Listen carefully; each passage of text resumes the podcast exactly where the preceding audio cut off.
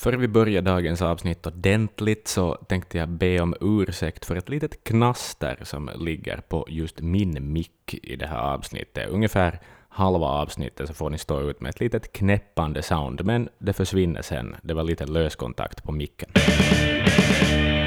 Alright Axel, hur har du det idag? Hör du, riktigt skönt. Ett lätt snötäcke har lagt sig över Vasa. Lite som omslaget på den skiva vi ska diskutera idag. Titta, här är det, här är det snö, eller inte snö utan det är regn. Ett regntäcke har lagt sig över staden Stockholm denna afton. Mm. Uh, inte så här för att vara ohövlig och, och, och, så här men vi har ju vi har med oss en gäst denna afton. Uh, vill du, du vet ju vem det är men, men eh, tillåter du mig Axel att presentera vår fina gäst idag? Fritt fram, fritt fram. Alright. Personen i fråga är en hårdrockskrönikör, författare, han är en mega-hoarder av primärt Kiss men också andra bandsaker och skivor. Han är en bootleg-konnässör.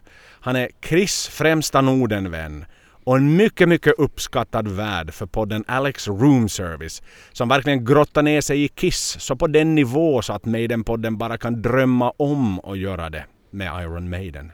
Vi önskar Alex Bergdahl oerhört varmt välkommen till Maiden-podden denna gång. Man får tacka, man får tacka.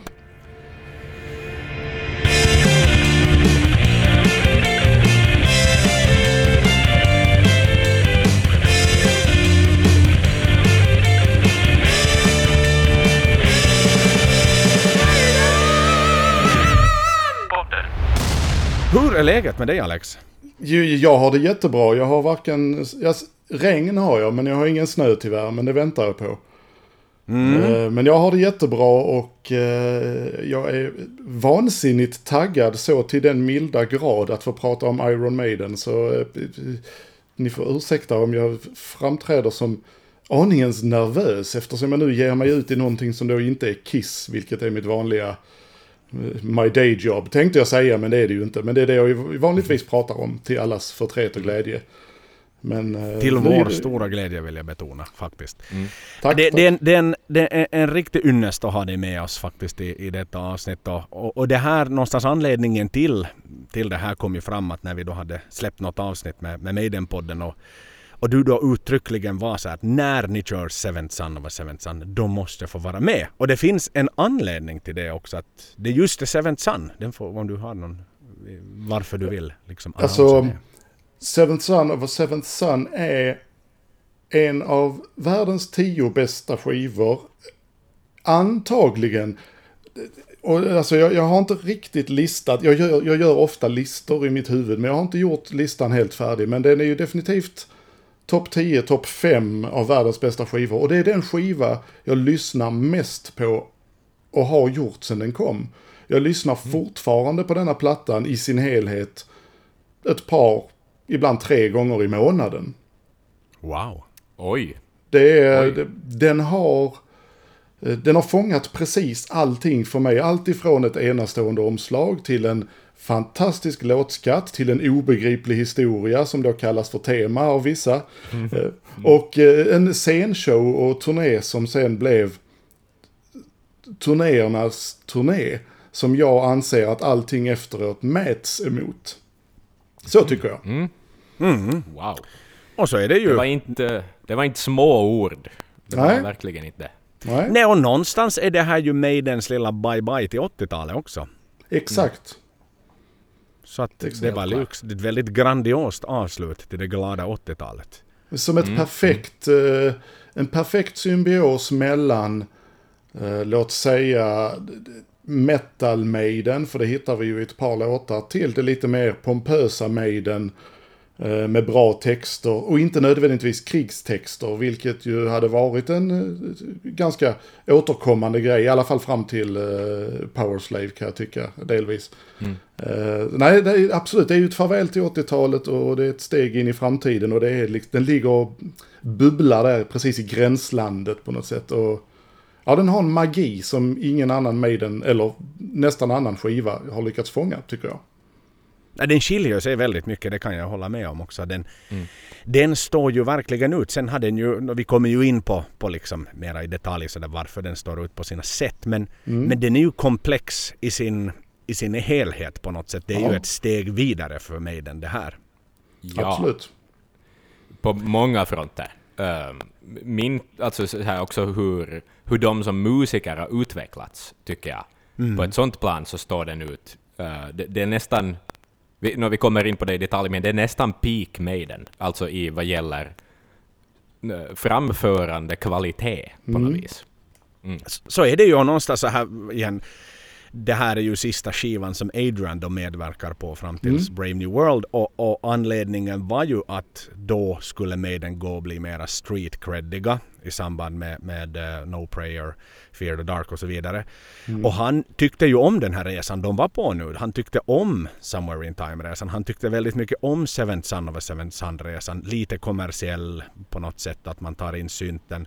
Så att han var ju väldigt kraftigt emot det där att de skulle gå tillbaks till någon slags rötter och bli hårda med jeansjackor och ledarrock. Utan mm. han, han ja. ville bara segla vidare på det här. Och det var ju ja, sen också anledningen till mm. att han då sedermera tackade för sig. Jag har en liten sån här vad ska vi säga, vardaglig anmärkning som jag ändå vill, vill, vill lufta för herrarna. Sen får ni se om, om huruvida det stämmer eller inte. P3 Dokumentär, P3 Musikdokumentär om ni känner till den podcasten. Vi släppte alldeles nyligen en, en, en podd om, om Oasis, en väldigt eminent sådan. Och de hade mm. ju en väldigt stökig tillvaro naturligtvis, bröderna Gallagher. Jag börjar leka med tanken så här att om Rod Smallwood hade managat Oasis hade det gått lika åt helvete då som det gick? Eller var det oundvikligt? Ah, uh, alltså, i, min bild av Oasis idag är ju att Noel och Liam är oense för medias skull. Jag tror mm. att de mm. egentligen är vänner och att de träffas på en kaffe nu som då och egentligen umgås ibland också. Mm. Men men då var det ju nog kaos. Men månne inte han hade styrt upp det. Kan nog Ja, hända.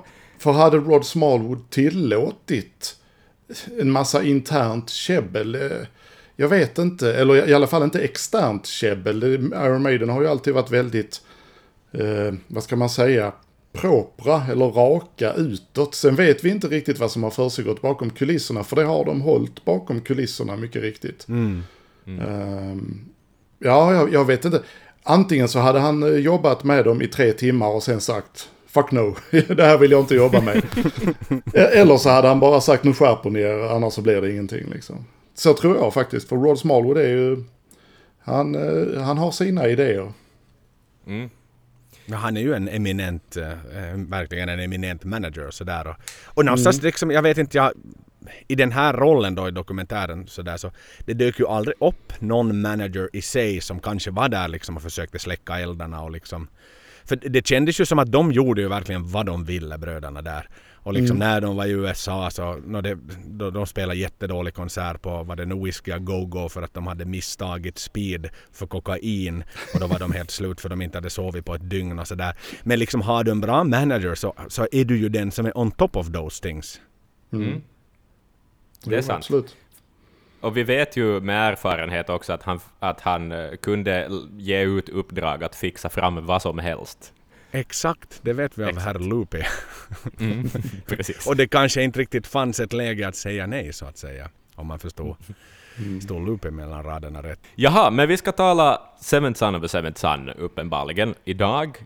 Um, och uh, ska vi börja på sådär med, med content på riktigt? Um, Absolut. Absolut. Det, det, det här vanliga, bakgrund, kontext, vad Lite händer? bakgrund då. Det är ju bara och, och som sagt du är ju en, en, en stor man av musik Alex och kan mm. en hel del. Så att eh, det är bara att bryta in med vilken tanke och reflektion som helst. Men jag har i alla fall skrivit ner några punkter som jag brukar i sedvanlig ordning göra och, och lite Absolut. redogöra för helt enkelt så att man vet var i tiden och, och, och hur man står med, med saker och ting. Så att jag tänkte lite, lite kort börja med det. Äh, så här mm. låt, låtarna då man samlades ihop. Bandet då hemma hos Steve som bodde i Essex äh, på den tiden. Och han hade en gammal lada som han hade byggt om till, till pub och studio. Där han ju såklart också hade en fotbollsplan med, med förstås omklädningsrum både för hemma och bortalag också. Så där började man skriva låtarna eh, och, och, och komponera dem egentligen ganska från scratch. Det var som det kom till egentligen var det sådär att eh, Steve hade en idé om att göra ett konceptalbum. Han fick den och så ringde han upp Bruce och Bruce då som inte hade skrivit en enda jävla låt på skivan innan, Seven Sun, så blev väldigt taggad på det där för han tänkte att wow, äntligen tar vi ett steg vidare. Nu är det inte bara liksom om det ena från det ena och från det andra utan nu skriver vi någonting som ska hålla, hålla samman. Sen märker man ju as we speak och liksom när vi går in på låtarna att det nu kanske inte är sådär det mest, vad ska vi säga, åtknutna konceptalbumet i världshistorien sådär början till slutet är väl sådär, no, det, det spretar nog åt en hel del olika håll men men sådär mm. formellt i planen i alla fall när de satt den till papper så skulle det då bli ett konceptalbum. Men när du har mm. olika skribenter på hela den här. Nåväl, efter pubbesöket i, i Steves uh, hus, som förvisso var, det var faktiskt till salu här för inte några år sedan, men jag minns jag såg den på någon, i något forum sådär att det var någon som hade ja. länkat till den här uh, fastighetsbyrån som säljer huset. Och, och det var ju liksom förstås ett massivt stort jättehus med återigen mm. fotbollsplan ifall man är 22 grabbar som inte har någonting att göra. man spelar match och sen gå till puben. Men var det, var det han som sålde det? Alltså var det i Steves ego eller hade det ägts av någon annan emellan? Jag tror att det har gått genom någon annan emellan eftersom det här var för några år sedan och han har bott på, på, på Nas, i Nassau eller på Bahamas så pass lång tid nu så att det är säkert någon, någon mellanhand där eller någon som har bott i det där emellan helt enkelt. Som har. Precis. Ja som har ägt huset då. Ehm, men hur som haver, eh, sen skulle skivan bandas in och då valde man eh, denna gång Musicland Studios i München. Man åkte dit februari till mars 1988. Studion var i sig extremt liten och, och väldigt trång och kontrollrummet var väldigt liksom trångt och sådär men, men både Queen, Purple och Rainbow hade bandat in väldigt framgångsrika skivor där tidigare så att man kände att liksom det finns en bra sån här musikgudarna så att säga står på vår sida och, och den riktiga musikguden Martin Birch naturligtvis så, så sköter, ju, sköter ju sitt jobb bakom spakarna i sedvanlig ordning här. Mm. Och det gick väl under ganska stora Alltså det var väl inga större skavanker egentligen under inspelningen utan det, man satte till, till liksom man, man bandade skiten och så så gick det som det gick så att säga. Eller resultatet blev som det blev. Det var inga liksom stora konflikter och någon som bröt sig ut och var arg och Bruce som inte fick skriva någonting. Utan det var liksom välplanerat och, och sen var det get shit done. Mm.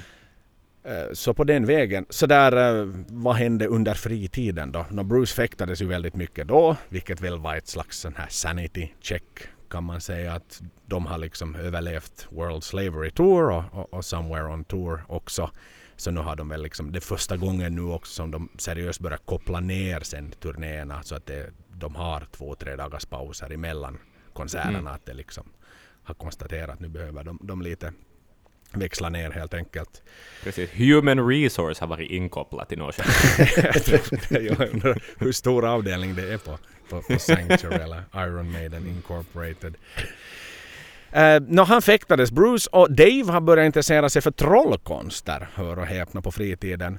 Eh, så han satt och övade mycket på att göra, få saker att försvinna liksom och trolla med några jävla servetter och pinnar och stickor och hej och hallå och sådär. Och, och när de, de satt en kväll uppe i, i rooftop-baren på hotellet i München så, så skulle han ha en liten föreställning helt enkelt för, för, för sina gäster som fanns där på plats. och, och, och trolla nu och trixa där med några jävla dukar. Och, och, och, och då dök vår gamle vän Marvin upp igen, det vill säga Martin Birch alter ego som dyker upp efter några, några kalla järn.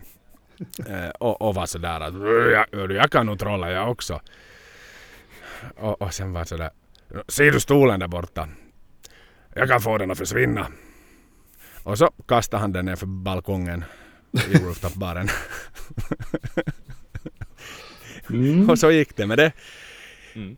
Så att han kan, han kan också trolla men sådär jävla ansvarslöst ändå. På en rooftop bar mitt i München liksom. Fan det värsta fall, man vill inte veta vad som kunde ha hänt. Nej. Men han var inte så imponerad över Davies liksom insatser där utan han skulle liksom nollställa Dave och visa att Du är inte den enda som får saker att försvinna. Han kunde ha fått en människa att försvinna också. No, Ett liv. Sådär, exakt ja. På köpet. Ja. Jag kan få en stol att försvinna som får en människa att försvinna. det, det, det, fy fan Okej. vad hemskt. Nå, har jag lyft på hatten åt seriemördare så det här är helt okej. Det är helt okej. Um, Nå lite till skivan då, som sagt konceptalbumet föddes då efter att han hade läst, Steve hade läst Orson Cards bok Seventh Son. Eh, och eh, ja, eh, skivan gavs ut den 11 april kan jag upplysa er om och där vill jag faktiskt nu sätta en liten sån här heads up till er som läser den officiella biografin. Det står fel där. Det står eh, maj i den officiella biografin men det var de facto den 11 april. Eh, Så att jag har mejlat redan och upplyst förlaget om deras fatala misstag. Så, det, så den, den saken är i alla fall undanstökad här. Det är bra, det är bra. Du tar ditt ansvar. Ja, precis, absolut. precis. Man. Man känner att eh, det här måste vi göra någonting åt. Ja, nej, men det kan ju, speciellt i den officiella boken eftersom Maiden ändå är ganska, vad ska vi säga, återhållsamma med biografier och så här och med Mm, att liksom då släppa in bandet bakom. Jag tror vi var inne på det något, i, något tidigare avsnitt. Du hade ju aldrig sett en Some Kind of Monster med Maiden. Mm. Nej, verkligen inte. Så att det är liksom det som... Och, och, och då när de gjorde den här eh, Flight 666-filmen så var de ju extremt reserverade för att släppa in eh, filmteamet då som Mm. gjorde den. Och så här ska de stå och filma med oss här bakom scenen och liksom i flygplanet som vi åker i etc. Så, där, så att, eh, så att således så, så håller de sig lite på det, på det diskreta, eh, vad ska vi säga, diskreta planet helt enkelt. Ja, ja. Hur bra koll har ni på listorna? Inte så bra som du gissar jag. No, jag har nu igen tittat lite efter vad som finns och vad som står. Om vi nu börjar i England så, så den, den segrar ju ordentligt där. Den fick en riktigt victory lap runt eh, de bästa springbanorna som bara finns. Så den landar på en första plats. Så det var det ska tilläggas att det här var den, den första första platsen sen Number of the Beast. Ja. Eh, så det var ju stor, stor great success. Wow. Mm. Eh, I USA däremot så lyckades den ju inte alls lika bra som i hemlandet och eh, egentligen i Europa överlag. Om vi då jämför den med föregångaren Somewhere in Time som sålde 2 miljoner exemplar i USA så stannar man på 1,2 miljoner på den här skivan. Ouch. Oj. Så det var ju nästan Ja. en halvering i ärlighetens namn. Ja. Ja, verkligen. Steve... Det måste ha känts alltså sådär. Det är, det är ju inte kul. Nej men det är ju en jävla back alltså, verkligen. Liksom Ja. någonstans de är Mm. jätteetablerade, de har verkligen gjort sig stora i USA då kanske då Mm. som störst med, med, med n- vad heter det nu då? Powerslave-touren. Som är, Mm. Exakt. så, att, så att liksom, och då någonstans ta några steg tillbaks när man etablerar sig. Mm. Steve själv säger, eller hans liksom, vad ska vi säga, på vad han har för försvarstal till, till att det var så dåliga siffror, att jänkarna inte förstår sig på musiken. Mm. Det var liksom, de, de, de förstod inte sig alls på att den blev mera, lite mera progressiv och komplex och sådär. Att det blev, det blev för Ja. svår musik för amerikaner att kunna ta in. Men progg är ju inte, alltså sådär progressiv rock har ju aldrig varit särskilt stor i USA heller. Så det jag menar, alla legendariska band kommer ju från England, eller Europa, eller Kanada möjligtvis, Mm. Kanada, med ja. Rush och sådär. Men, Exakt. men amerikanska, hur många finns det liksom? Men det är ju jäkligt mysko också för Somewhere in Time är ju inte alls speciellt heavy metal, rak eller så. Där är ju, det är väldigt komplexa låtar i sin enkelhet där. Så att Seventh Sun skulle skilja sig så. Jag tror snarare på tiden. Jag tror tiden hade sprungit ifrån eh, ganska många band eh, just då. Och det var mycket häftigare om man hette Guns N' Roses eh, eller LA Guns om man eh, slog i sönder hotellrum varje dag. Så, alltså jag tror, det, jag tror det har mycket med tiden att göra där. Sant, det där är en jättebra poäng det, ja, ja men det tror jag kan spela in. Och plus att då som sagt World Slavery Tour, jag menar det här är ändå uppföljare, Somewhere in Time är Mm. uppföljaren till den stora, stora succén som många kanske av bara farten. Hej, det finns en ny Iron Maiden-skiva, det är klart jag köper den. Ja. Sen kanske om man lyssnar Ja. på den var det så här, ja men det här är ju inte alls samma som Power Slave. Så det kanske då var en Mm. sån här, vet du, förseningseffekt på att nåja, då kanske inte a Seventh Son heller är riktigt lika bra. Men sen var det ju exakt lite då som du var inne på, trashen börjar ju verkligen etablera sig då. Absolut, absolut. Yes. Och den var ju till och med så som, som eh, Steve själv har sagt att de verkar ju nästan kommersiella i jämförelse med trashen om de ändå ska liksom gå in i heavy metal-facket. Yes, exakt. Ja. Så det finns ju sina anledningar naturligtvis. Och, och så här så som, som kritiker då, då tyckte USA att, att den var a very European sounding album. Men också någonting så här som Steve störde sig på att what the fuck is a European sounding album liksom. It's a Maiden sounding album va? Liksom så, Ja, vilket det ja. ju är. Jag fattar inte Ja. det där liksom. Det, det är en allt för bred liksom kratta man drar med och säger att Ja, ja, det nej. låter för europeiskt. exakt. Man kan säga dem vad som helst. Ja, ja verkligen. Ja. Så att, eh, och sen var de väl inte sådär heller supertaggade av att man helt enkelt bred upp synten, vilket man ju de facto har gjort här. Det, det, är ju, det låter Ja. ju mer synt än vad Somewhere in Time gör här. Så Mm. Ja, är det ju exakt. Och det var ju för att man tog in en, det var inte bara gitarrsynt, utan det var faktiskt en fysisk keyboard. Som väl Adrian eh, är krediterad till de flesta insatser. Eh, mo mostly one finger stuff by Adrian, tror jag att Dickinson har sagt i någon Ja, ja. Någonstans. För sen live är det ju då densamma, det vill säga vad fan heter han Steves uh, basassistent som Michael Kenny. Michael Kenny exakt som kör Mm. liksom the live version of it. Men de tyckte helt enkelt att de, de har blivit för soft med den. Det var liksom den, den samlade så här. Så den landade till slut på en tolfte plats på, på amerikanska listan. Som högst. Mm. Ska vi titta vidare på våra kära nordiska kollegor hur den, hur den gick där. Sverige desto bättre. Eh, en andra plats segrade den på så det var ju fantastiskt fin, fin placering Snyggt. där. Och som, Absolut. så grattis där Alex till dig. Men Finland då? Nå, vi tar Norge här emellan. Okej, vi Norge först. faktiskt Ja. Några lyssnare där också. Där kom den upp på en tredje plats faktiskt efter eh, And- Andreas Rybaks pappas organiska solodebut. Okej. jag vet inte om han släppte någon sån men jag kan tänka mig att det var typ någonting sånt som var där i vägen.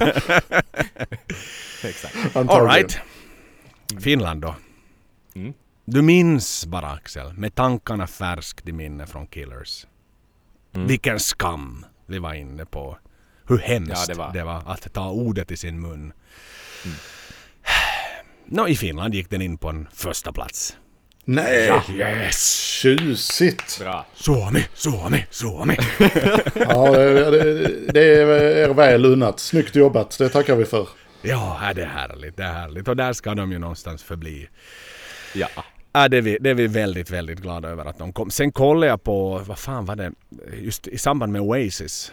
När jag lyssnade på den så kollade jag liksom hur de låg med, med eh, What's the Story in Morning Glory. Och då var de ju liksom, de var ganska långt ner i Finland på listan. För det är också Jaha. så, vad är det här för Vi har bara plats för ett engelskt band i Finland och det är Maiden. Med sån här skit som spelar liksom britpop. Ni, ni kan få tillbaks. Där är finnarna väldigt Knepig marknad. Det är en väldigt knepig marknad. det, det är verkligen en tuff marknad. Men där fick vi vår lilla retribution i alla fall. Singlarna som släpptes då, det är liksom mitt avslutande, eh, vad ska vi säga? Eh, Faktapaket. Om, om, fak, faktapaket. Can I Play With Madness släpptes den 20 mars, det vill säga innan skivan gick ut. Eh, Evil That Men Do kom som en sån här eftersläntrare den 1 augusti och man, till slut släppte man även Clairvoyant den 4 november. Mm. Sen vill jag fråga... Men Ja, det var en till. De Det finns en släppte singel eh, Infinite Dreams också. När fan kom den Från- då? Den kom ju efter eh, liven, för den är ju, det är ju en live-version från Birmingham, så den är Ah, ja, väl släppt ja, ja.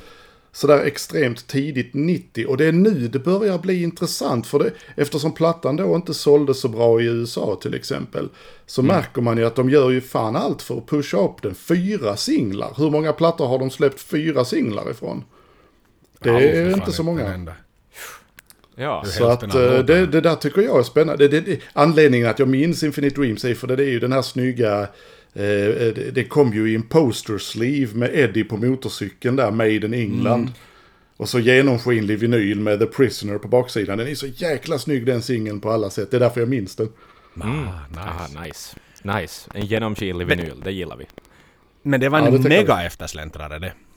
Ja, ja, det måste, de filmar ju gigget i november så det, eller oktober, så det måste ju vara i alla fall januari eller någonting då med nytt omslag och hela kittet ju. Så. Absolut, absolut. Vad, har, vad har herrarna för, för synpunkter på själva artworken då, som Derek har målat denna gång? Uh, vad jag förstod så fick han i uppdrag att göra någonting riktigt konstigt. Det var ungefär liksom grundbudskapet. Uh, och uh, sådär, han, han var lite trött på Eddie, så därför valde han att halvera kroppen. Um, sådär, och skippa benen och armarna för det mesta, eller li- nåja, under delen av hans kropp och göra något annat med det. Um, men det är ju nog ett snyggt och väldigt konstigt motiv. Um, det finns någonting sådär, vad heter han nu, eh, som han målar den där smältande klockan som hänger på någon Dalí. grej. Exakt, det är lite över Salvador. Dalí. Precis. Mm. Mm. Det är ju ett väldigt... Eh, jag, jag, jag älskar ju omslaget mer än eh, många av mina släktingar och eh, samtidigt, jag köpte tröjan med omslaget på när jag såg dem eh, på denna, eh, ja, ni vet Made in England-turnén 2013. Men det är svårt att gå runt med, jag tycker det är lite så att han håller i ett foster, gör och, omslaget fortfarande väldigt vackert och jag förstår det för jag kan, jag ser lite vad han tänker men för morsan eller för dem på mitt jobb på biblioteket liksom så, så kände jag själv att fan det här är inte riktigt okej. Det här är lite överdrivet, lite för mycket. Eh, däremot tycker jag att Eddie med boken på inner sleeven, det är nog fan det snyggaste han har gjort någonsin. Jag älskar de här två ljusen med djävulen och ängeln. Jag älskar Eddies uppsyn och det hela, hela magin kring det är, usch nu ryser över armarna bara jag pratar om det liksom.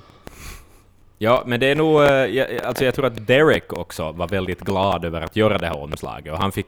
Vad jag förstått det som så fick han ganska mycket makt över det också. Att han fick verkligen sk- göra sin vision på något vis rättvisa. Och, och sådär. Att den...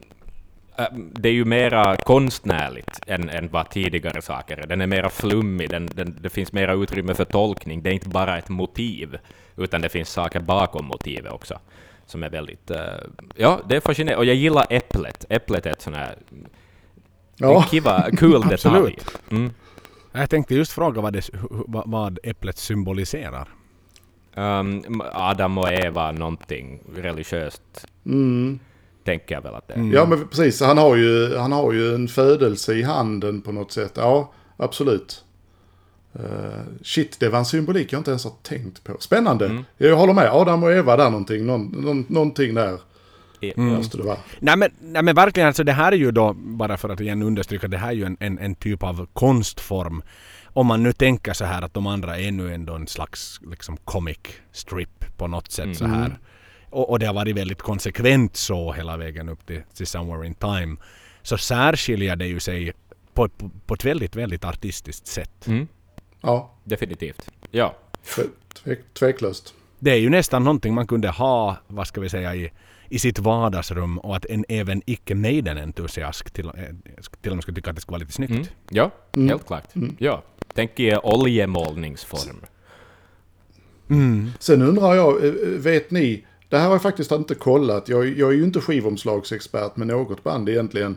Eh, har ni kollat om det var Derek som hittade på isbergen och vattnet? Eller om det var Maiden som sa att vi kommer ha en scenshow som bygger på detta. Du ska måla någonting med isberg. Som, Vet ni vilken som var hönan och ägget? som jag förstod det så var det Dereks val, för han ville ha någonting... Han var så van med att rita urbana landskap att han ville ha någonting som skulle vara helt annat. Han ville måla någonting som inte är urbant, som är, som är liksom konstigt och, och formbart på något vis. Um, Och då ser de detta och bara känner att... För, för det, det gör ju att omslaget känns kallt. Och då gör de en turné som har en scenshow som helt bygger på detta. Det finns, en, det finns en kyla i värmen, för det är en väldigt varm turné om man tittar på färgerna på eh, köpfilmen och bootlegs och allt vad man nu har. Men det finns en kyla i den värmen som är också helt, som man nästan kan ta på den tycker jag. Mm, verkligen. Ja. Ja, nej, men jag, jag, också nu när jag liksom reminessar tillbaks till min, min research så har, hade ingen, det var inte sådär att du måste sätta ett islandskap utan det kom av, av Riggs liksom fantasi mm. helt enkelt att han behövde liksom placera det i någon slags kontext. Eh, och, och igen så där tittar man på turnén innan då Somewhere in Time Tour. Så nu bygger den ju väldigt mycket på artworken mm. där också med, med framtidsmaskiner ja, och The Great Inflatable Tour då, som skulle vara så futuristisk och liksom sådär att det liksom bara visar på allt som händer sen. Hela det här, uh, no, säg vad filmen heter. Yes. Blade Runner. Blade Runner. Sådär, så att på det sättet är det ju rätt kul. Tänk vilken makt han egentligen har då. Med att det han penslar upp är också det som människorna, fansen, får se Exakt. på scenen. Ja. Mm. Tänk om han hade ritat Stonehenge. Magiskt liksom. Ja. In full scale! Exakt. Mm, precis. But it says Fuck the napkin.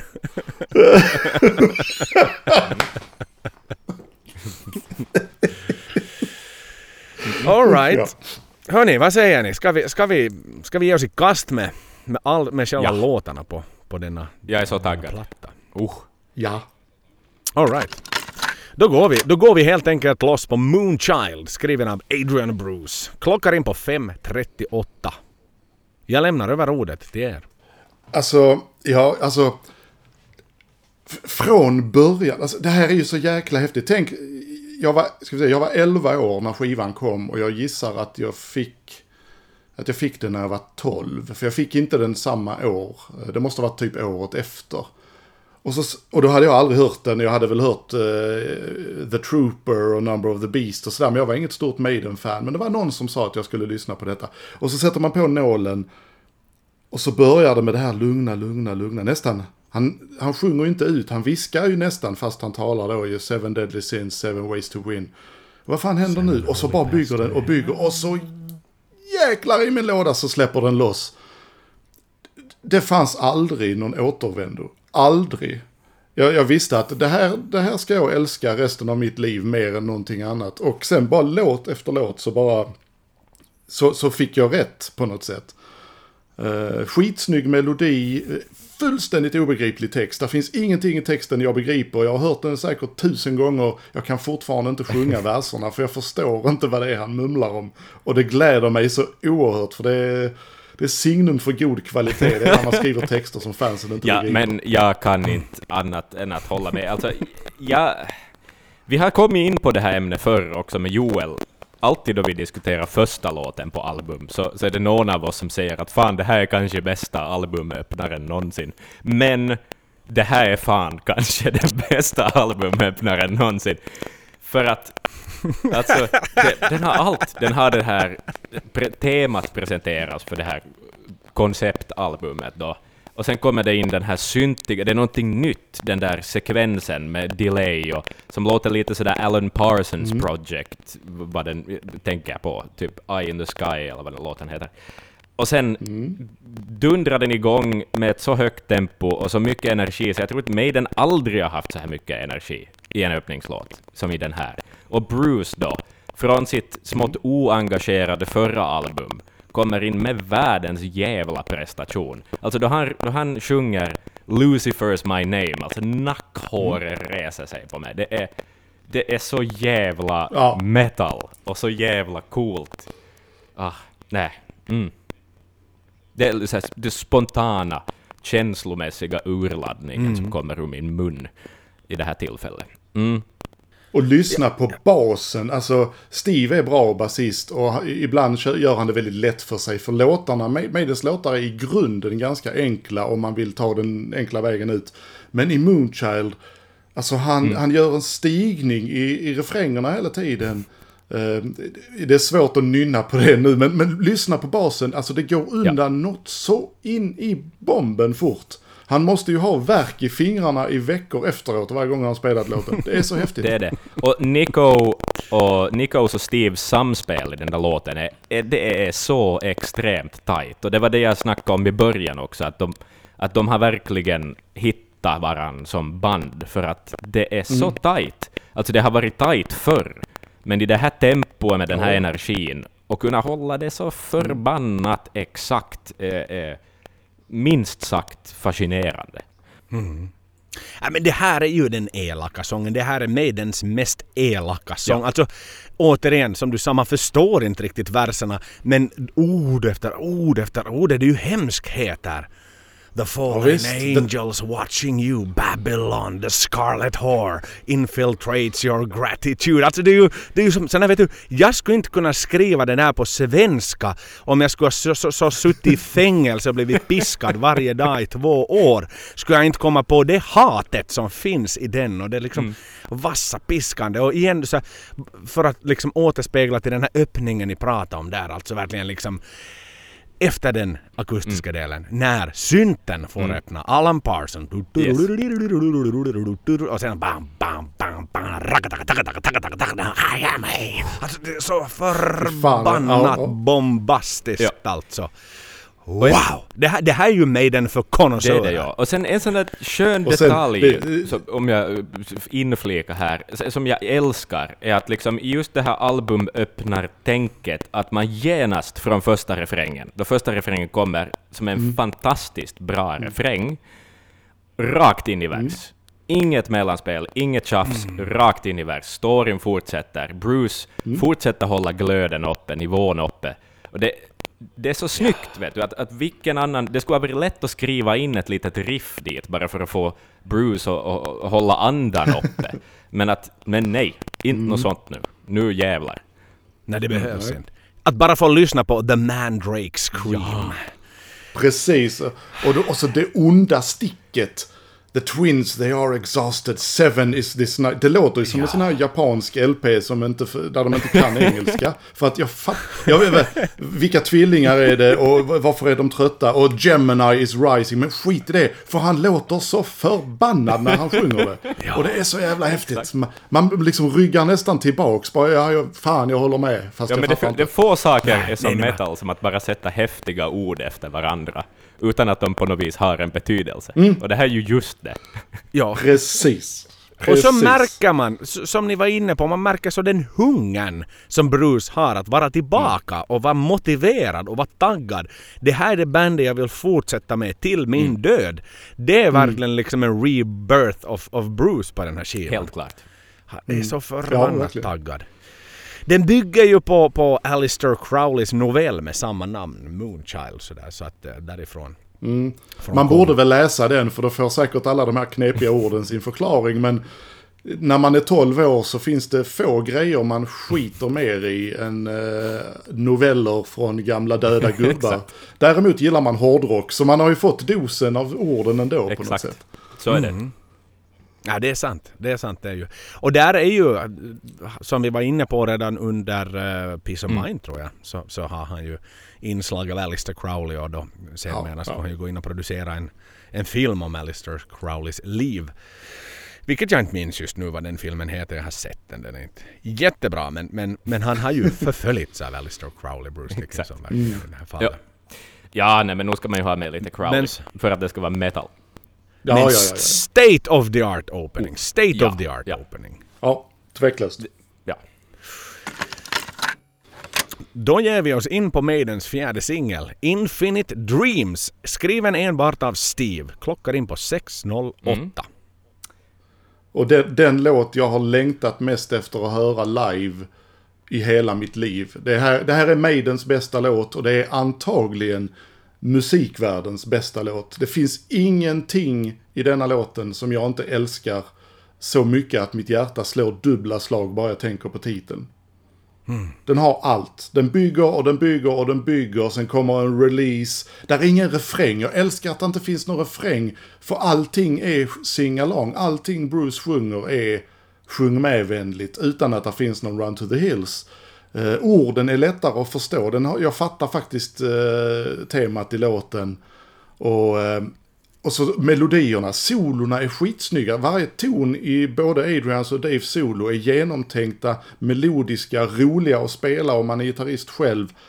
Eh, allt är bra, inklusive det borttappade virveltrumslaget. För där är ju ett spelfel i låten som, som jag hör varje gång jag lyssnar på den. Som är jätteroligt. Som jag råkar faktiskt informera en kompis om det bara för någon månad sedan. Och han hade aldrig hört det på What? 30 år. Men nu kan han nog aldrig sluta lyssna. Ja, det är ett spelfel på trummorna. Upplys oss. Det får jag säga pass på. Var? Upplösa sig det. Måste jag, kommer jag, jag i- tillhör din kompis. Skara Ni vet där. i, i, eh, i eh, den här eh, melodin eh, som kommer eh, först efter eh, solorna så kommer de tillbaka till den här grundmelodin. Lyssna på det när det kommer tillbaka efter gitarrsolorna. Följ virveltrumman. Och helt plötsligt... Så han glömmer en virveltrumma där. Jaha.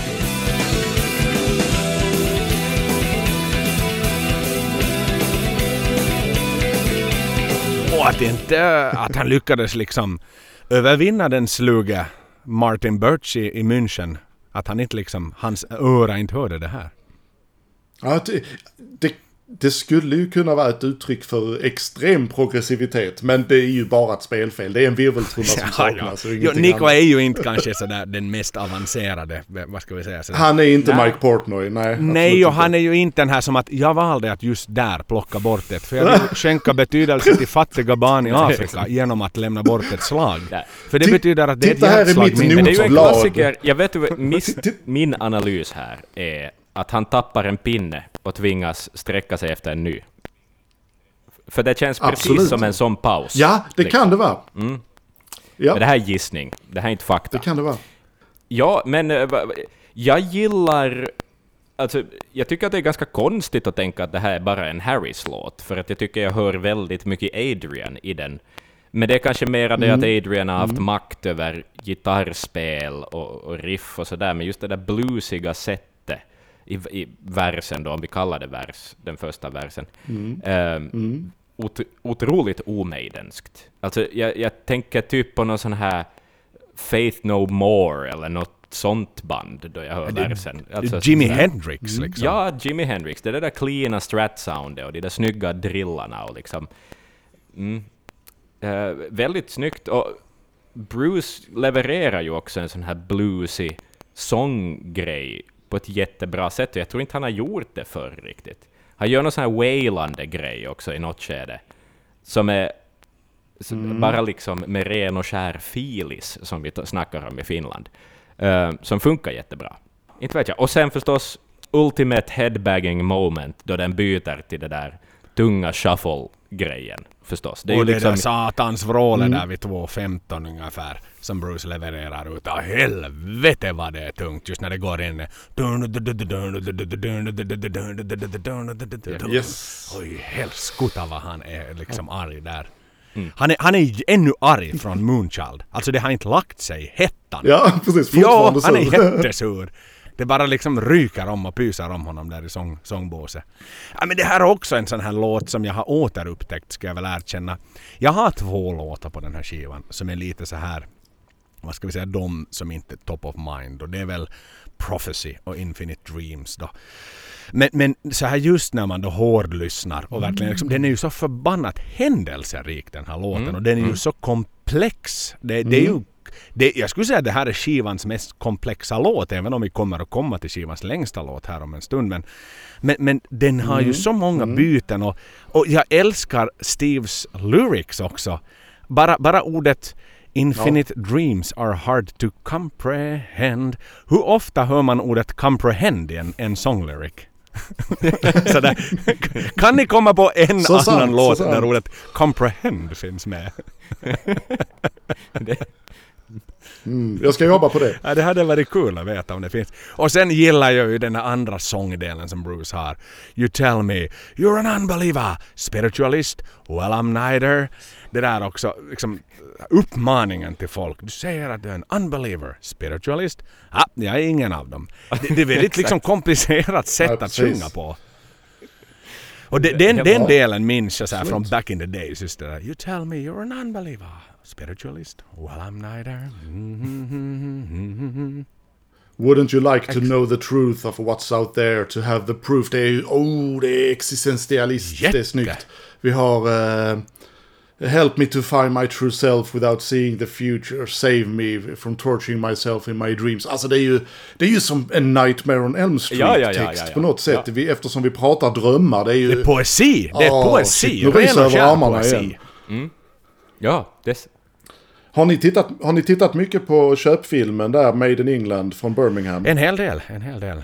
För där, eh, när denna kommer, då är de i fem, ska vi se, jag ska bara fusktitta här, en, två, tre, fyra. Då är de fem låtar in i setet och så blir det Infinite Dreams.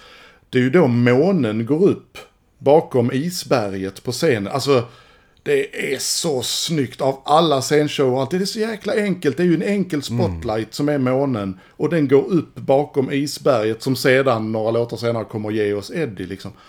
Och så i den låten, när den börjar ju precis som om månen går upp. Det börjar med det här lugna och sen exploderar låten. För den är ju...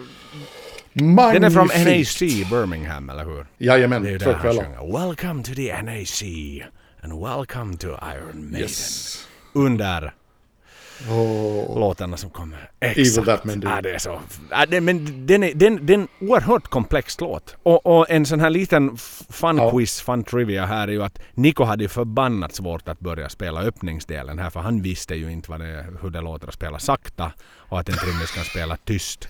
Utan men han, exakt. han spelar ju jättehögt och alla nej nej du måste spela lite mera nyktert och liksom eh, lite mera stil liksom. Det- Det kan inte bara vara något ramlande. Och det här är väl fan i mig He, nu hävdar jag så här, det här är enda gången Niko kör kantslag på virveltrumman. Kan bra Ja, vara. det är det nog. Ehm, en enda annan... Waste, vad har vi Wasting Love? Det är bara vanlig virveltrumma. Ja. Du, det kan det nog fan Jag vara. vet ju att han spelar med rispinnar Också- på Dance of Death, men då Ja, på svängde han dem andra vägen. Exakt, exakt för att de lät för sakta. Det var som när jag själv vet du tejpade den där risdelen också så att den skulle bli tajtare. Exakt. Men nej, jag tror fan inte att han kör kantslag i någon annan låt med Maiden. Nej, jag kommer inte på någon just nu. Så det var- det skulle vara om det är någon av de senare, men Nej, Nej, det tror jag inte. Eller jo, jo, jo, nu Nej. gör han det. Nu, den här vet Ja. du, Lord of Light. Lord of Light. Där i intro är det ett sånt här... Där, ja sorry, Ah. pass. Det är Lord of Light. Men då hävdar jag att det, eller jag hävdar Ja, att ja. jag säger att det är bara Lord of Light och eh, Infinite Dream som han kör kantslag. Och där är det några såna här, men då, då, jag vet inte om det är ett komp, han slår mera takten. Eh, Innan den går ut Okej. i... Ja, men vi klubbar det. Det är bara från två låtar. Det räcker. Andra avsnitt. Hörni, vi har, vi har en låt till på den här skivan och, och inte bara en. Utan nu har vi ju Mm. någonstans någonting som, som jag skulle säga är en av de mer välkända låtar utanför Maiden och utanför metalsfären. Mm. Nämligen Can I Play With Madness? Mm. Adrian, Steve och Bruce. Klockar in på Mm. 3.30 Det är som Melodifestivalen nästan. som jag har skrivit. Hade Maiden Ja. varit med i Eurovision så hade det här varit bidraget. Så hade det varit denna, precis. Ja. Den, jag tycker den, är, den har ju fått oförtjänt mycket skit, eller den fick det då i alla fall. eh, Att den var för hittig och allt sånt, men jag har alltid tyckt om den. Den är ju bra i sin enkelhet. Man behöver inte förvänta sig att de ska köra en tredje sån här komplex arg låt i rad liksom. Fast han skriker Nej. ändå på den gamle gubben i texten och det tycker jag är häftigt. I screamed loud to the old man. Det tycker jag är en jävla bra textrad. ja, det, det vet jag. Det, jag tror det är många sådana här Hey Boomers som egentligen önskar att de gjorde det idag. Oh ja. Ja, helt klart. Ehm, nej men det här är ju liksom, vi kom ju in på det i början av, av vår diskussion här om att, att tiden hade sprungit förbi Maiden i USA. Det här är ju det närmaste man kommer till någon sorts hair metal Ja. eh, som Maiden någonsin har gjort. Alltså den är ju så hittig. Alltså den är ju, det, det är ju en poplåt med elgitarrer och trummor och, och liksom... Och cowbell! Liksom hur många gånger har Axel, du, Maiden nu, cowbell? därför har jag en fråga Sådär. här Axel. Can I play with cowbell?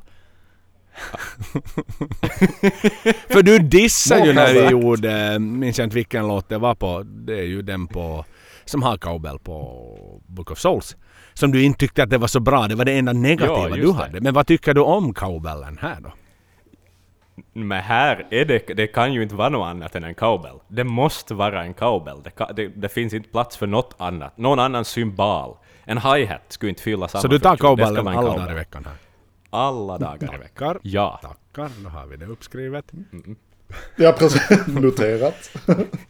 Ja, men det är så, lite background facts. Det här var ju en låt skriven eh, av eh, Adrian, egentligen även om, om du har tre krediterade låtskrivare på den här, som hette Wings of Eagles. Det var en ballad faktiskt. Och mm. de hamnade ju riktigt i, i luven på varann. Steve och Adrian om den här låten, just om den här mellandelen som blir snabb.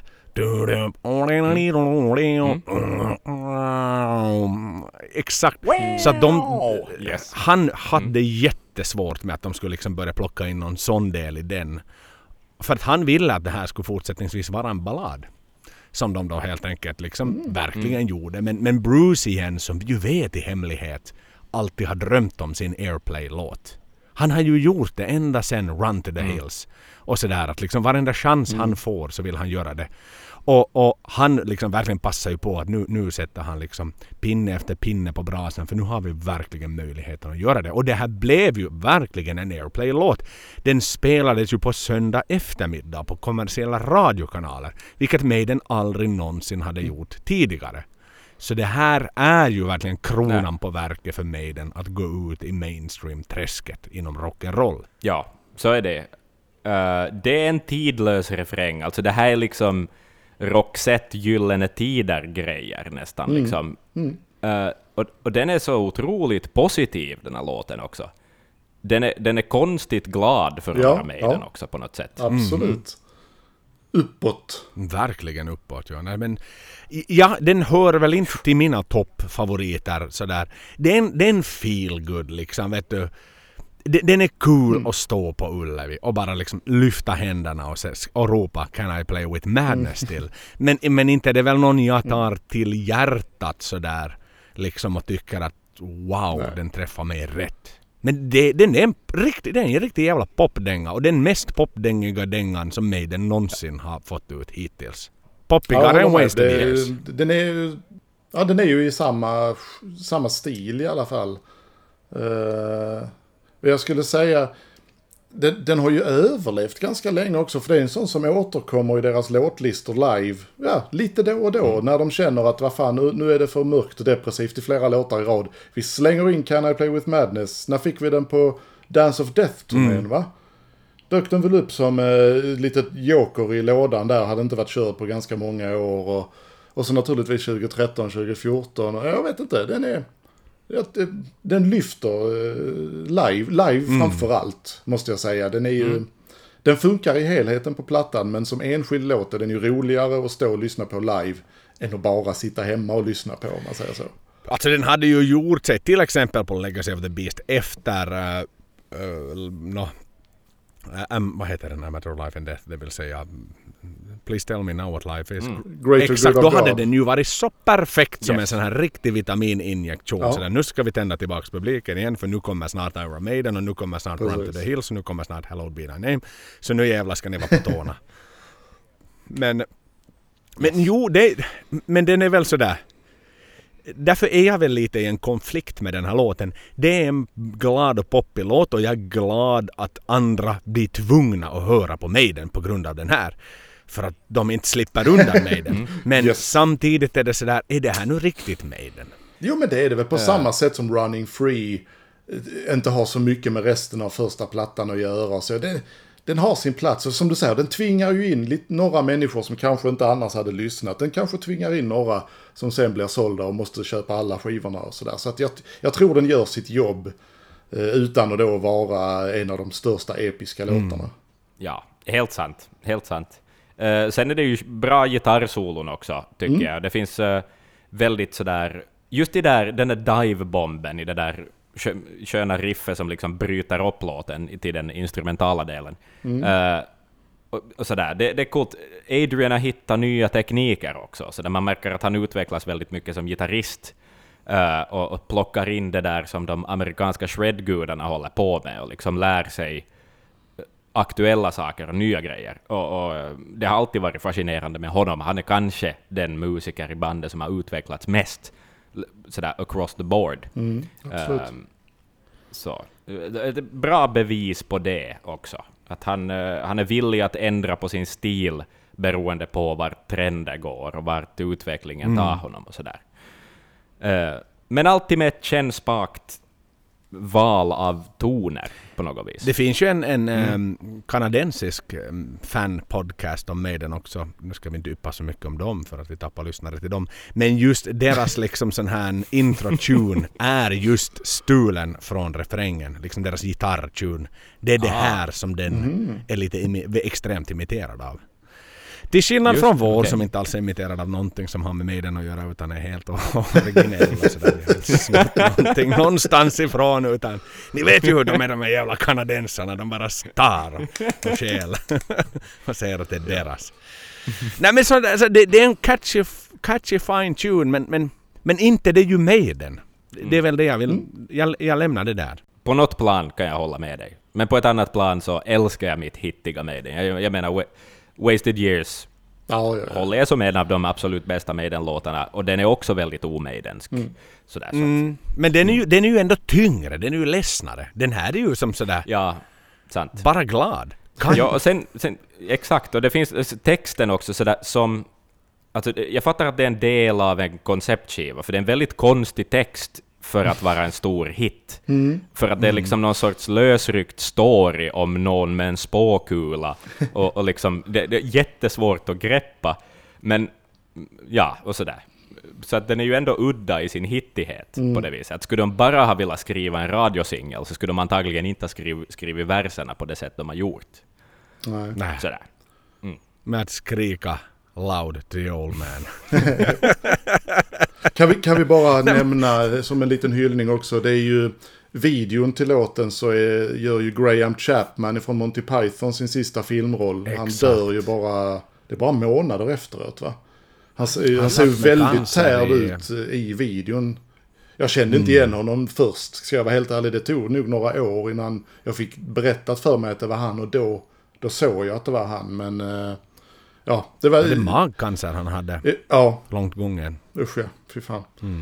Uh, men det är, det är snyggt. Jag tycker vi, vi, kopplingen Maiden och Monty Python är inte alls långsökt. Maiden är naturligtvis Nej, uh, inspirerade. Så det blev ju väldigt fint att de fick ha med honom. Att han fick, han fick en hitvideo på sina händer. Uh, innan Exakt. hans frånfälle. Det är fint tycker jag. Vi tar det med oss. det var ju någonstans ett fint avslut kanske att lämna, mm. lämna ändå Can I play with madness on a more serious note? Mm -mm. Sådär, eh, det var väl inte honom de ropade? Nej, nej det hoppas jag inte. det känns, det, det är lite Greta Thunberg, Donald Trump-vibbar i det där. Mm. Exakt. I screamed loud at the old man. Det finns, det finns någonting där idag också. Mm. Ja, men jag tror att det där kan finnas en sån här hashtag Can I play with madness? Kan bli det nya liksom. För att visa var man står och att det är dags för Nej men någon måste göra en GIF, någon måste göra en GIF med texten och ett litet klipp från videon. Den GIFen ja. kommer jag att använda i sådana här sammanhang. Då gamla ja, människor säger gamla saker. Mm. ja, I screamed loud to the old man. Nej men det, det, är ju det nya fina. Det är ju the, the new shit helt enkelt. Exakt. Sen har vi ju, har vi ju säkerligen en del boomers som lyssnar på oss sådär så att ta inte illa upp, men, men lyssna och lär är väl kanske budskapet vi skickar Good ut. Bra sagt. The Challenge of the Beast. Välkomna till Challenge of the Beast. Nu för första gången har jag faktiskt möjligheten att ha två tävlande. Så jag kan, det är inte bara en jag sätter på stolen utan det är två som ska tävla mot varann. Eh, man ska ropa sitt namn om man tror sig ha ett svar. Det är tre kortas frågor och eh, den som har flest poäng eller vinner. Har man fel så går svaret vidare till den andra. Så att vi kör helt enkelt på med fråga nummer ett. Ja. The Clairvoyant grundar sig som bekant på livet och döden kring Doris Stokes som var en spiritualist och ett medium i England. Hon var givetvis omtalad och efter sin död framkom det att hon planerat en, planterat ut en del personer i publiken som hon använde sig för att göra sina experiment på och således få dem att lyckas. Hon var givetvis också med i facket Spiritualists National Union. Frågan lyder i det här fallet, vad betyder clairvoyant och från vilka två ord har ordet ursprungligen bildats? Uh, Axel? Alright Axel, okay. då frågan till dig. Um, jag gissar vilt här. Uh, clairvoyant, no, voyance har ju med syn att göra. Och sen vet jag inte mera. Jag har ingen aning. Jag Frågan har faktiskt ingen aning. går vidare till Alex då. Jag skulle ju gissa på framåtseende. Skulle jag gissa var en ganska bra översättning eller betydelse på ordet. Men jag har ärligt talat ingen aning. Det där, jag griper lite efter halmstrå här känner jag. Vilket jag väl skulle säga är helt rätt. För Ah, clear betyder klar. Avoyance betyder vision. Så klar vision, framåtseende. klar. Så Ja. Alex tar. Axel hade rätt på det andra delen av frågan men Alex har ett poäng här. tjoho. Vi hastar vidare. Okej. Nico firade att albumet var färdiginspelat genom att delta i ett välkänt barnprogram på BBC, The Sooty Show. Finns på Youtube för er som är intresserade. Som vi vet så är Suti alltid med Nico på scen och har en hedersplats på Nikos baskagge. Suti har varit en populär karaktär bland brittiska barn under en lång tid. Men när gick Suti Show på TV för första gången? Och i det här fallet så vinner närmast årtal. Alex, 1980. 1980. Eh, jag vill ha ett svar av Axel också. Okej. 1976. Och då har vi ett poäng till Axel. Det var faktiskt så pass tidigt som 1955 som Suti Oh, gjorde sin what? Okej, ah, okej, shit. okej. Ja, där ser man. Så det- Ja, ja. Så det är Ja. 1-1. Jag var ju inte, det var ju inte särskilt bra av mig ändå. Men vi har, Men jag är glad att jag fick ett poäng. det roliga är att vi har en utslagsfråga här. Nu är jag svettig här. Den sista frågan. Utslagsfråga. Är ni redo? Hur många bultar finns det i Ulandsbron? Nej. Frågan lyder. Seventh Tour of a Seventh Tour resulterade som bekant i en VHS-film Made in England. Made in England VHS-filmen resulterade i sin tur i en turné som gick av stapeln 2012 till 2014. Som bekant så hålls setlistan för Maiden nästan alltid intakt. Och som avslutningsnummer så var 80% av fallet Running Free men i 20% av fallen spelades Sanctuary istället. Hur många gånger har Maiden spelat Sanctuary live across the board? Eh, Och det här gäller alltså alla turnéer totalt? Alla turnéer totalt som de har Okej. dragit igång Sanctuary. Alltså, Antalet konserter de har uppträtt med Sanctuary på. Yes. då, eh, all, Alex, ja, Jag okej. drar till med en gissning här. Okej. Ja. 320 gånger. Alright, har vi ett svar från Alex? Då får vi från Alex så säger jag. Skulle jag uppskatta det till 1346. Och vi har en vinnare by motherfucking far. Det är Alex. För svaret är 1275 gånger. Så det var Åh fan fy inte fan vad bra. Wow. Axel, Shit. Okej. du får se dig beaten av vår Mr ja. Kiss-fan här. Vi har en, en, en riktigt stor succé, en riktig rökare på gång här. The Evil That Men Do. Adrian, Steve och Bruce, trion jobbar på här. 4.33 klockar den in på. Det, det är ju också, en- den är ju, har ju en förvånansvärt hittig refräng. Till att vara en ganska mörk låt kan jag tycka. Ehm, eh, Det, är det faktiskt den låten som jag tycker är mest synd att de körde med Blaze. För det var där hans register verkligen inte räckte till. Eh, Den kräver... Du såg, har du sett den live? Ja, Med Blaze? Ja, ja, de körde den 95. Jag såg dem i Köpenhamn då. Eh, och då hade jag redan hört på MTV hur det lät och jag visste när jag gick in i KB-hallen att ett par låtar ikväll kommer inte att göra honom rättvisa. Och detta var en av dem, Hello Be Thy Name var den andra. För att han har inte det registret. Och just där, eh, andra eh, raden i refrängen, The evil that man do lives on and on. Där, där, det, bara, det bara spricker. Kväll efter kväll så blir det sprucket och falsksång. Och det var så synd om honom. För han förtjänar inte det liksom, utan de skulle bara skrotat den låten. Men det är väl en av Ja. Steves favoritlåtar, va? Jag har fått, jag har fått eh, höra det i alla fall. Ja, men den har ju varit med väldigt länge så att det, Mm. det kan jag gott och väl föreställa mig. Och, och, och som vi var inne på när vi pratade tror jag Blaze-avsnittet så, så sänkte de ju inte ner låtarna överhuvudtaget trots att de tog in en, en eh, sångare med helt annat vokalregister Mm. än vad, Bru- vad Bruce hade. Men vad tycker vi om, vad tycker vi om det här exemplaret då? Jo. Bruce Dickinson på sång på skivan. Äh, han har ju en sån jävla pipa i den här låten alltså. Han har, alltså, eh, jag tycker det är en av mina peak Bruce moment på hela skivan är, är då före andra refrängen då han, han gör bridgen en oktav högre än före den första. Så då jävlar vad han sjunger. Alltså det, det, det är sån kraft, och det här är ju liksom, det blir ju inte mera Maiden än det här. Det är galopp, det är gitarrer i stämmor, det, det är liksom eh, ett stort tema i en enkel refräng. Och det är liksom, det här är Maiden. Alltså, frågan är om det blir mer Maiden än den här låten, nästan. Sådär.